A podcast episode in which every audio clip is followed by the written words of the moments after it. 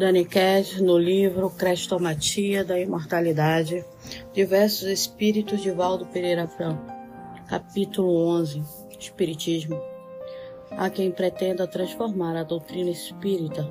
em departamentos de comunicações com além-túmulo, conseguindo informações que cesseiem a iniciativa dos homens ou sugerindo soluções que equacionem os problemas pertinentes à vida tangível na Terra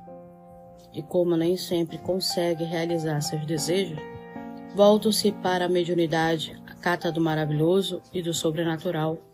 com que atendam aos impositivos irrefletidos da própria leviandade, quando chegam ao repositório abençoado da revelação de pós-morte. Os espíritos desencarnados, no entanto, não se podem transformar em novos magos, a reviverem as velhas civilizações ciro-fenícia, egípcias ou, ou da época muito recuadas, convertendo os médios em auríspices romanos ou pitões da Grécia. O objetivo essencial da doutrina espírita, na hora presente, é desvelar o Evangelho de nosso Senhor Jesus Cristo em linguagem condicente às necessidades morais e espirituais da atualidade, refletindo a beleza da Boa Nova, nas conquistas da ciência indagadora e atormentada que hoje dirige o pensamento. A missão do Espiritismo é inclinar o homem para a fronte, para a fonte da moral austera do Cristo, oferecendo-lhe a água lustral do equilíbrio e o pão salutar da esperança, a fim de que, saciado, possa dirigir os passos no rumo da equidade e da honra em busca do fanal da vida, a felicidade plena. Apesar disso, no entanto, são comuns apelos à esfera espiritual, rogando aos embaixadores celestes mergulhem na matéria densa da mente mediúnica para trabalhar pelos que se guardam nas experiências carnais do dia a dia.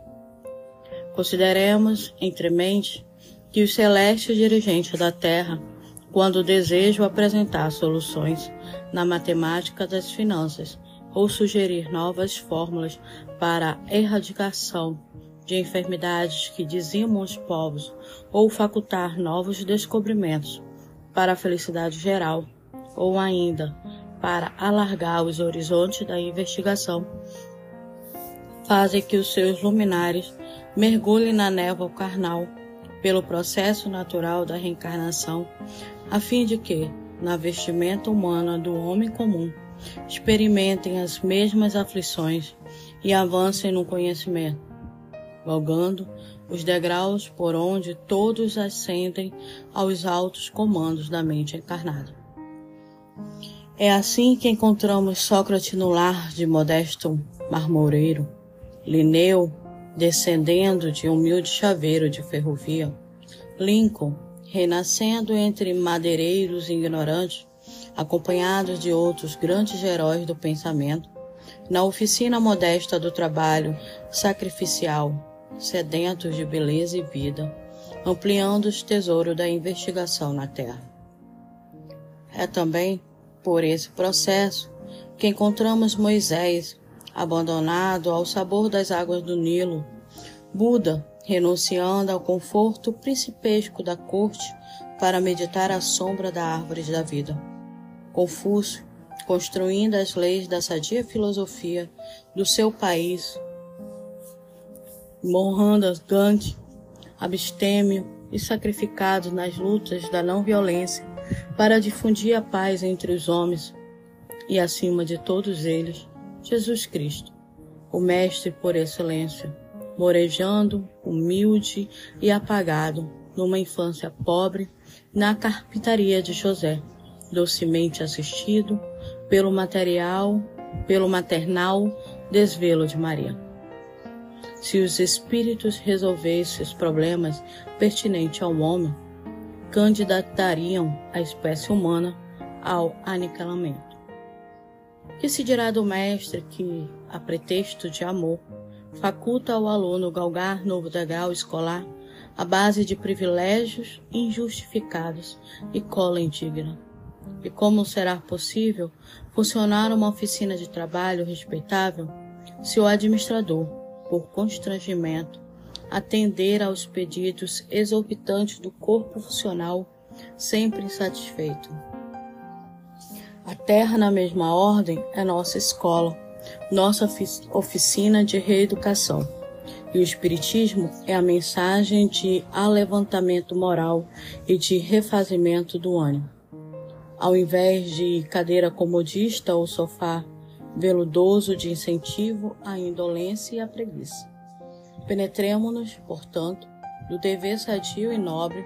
da edificação do bem em nós mesmos e sejam quais forem as conjunturas negativas que nos possam intimidar,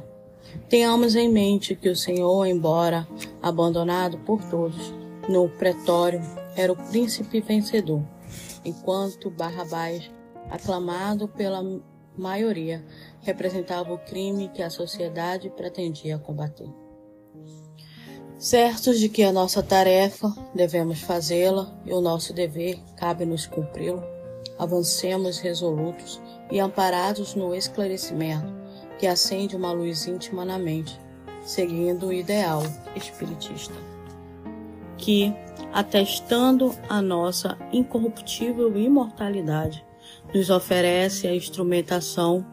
para vencer todas as dificuldades e chegar ao posto de vitória com a honra ilibada e o coração tranquilo. Francisco Spinelli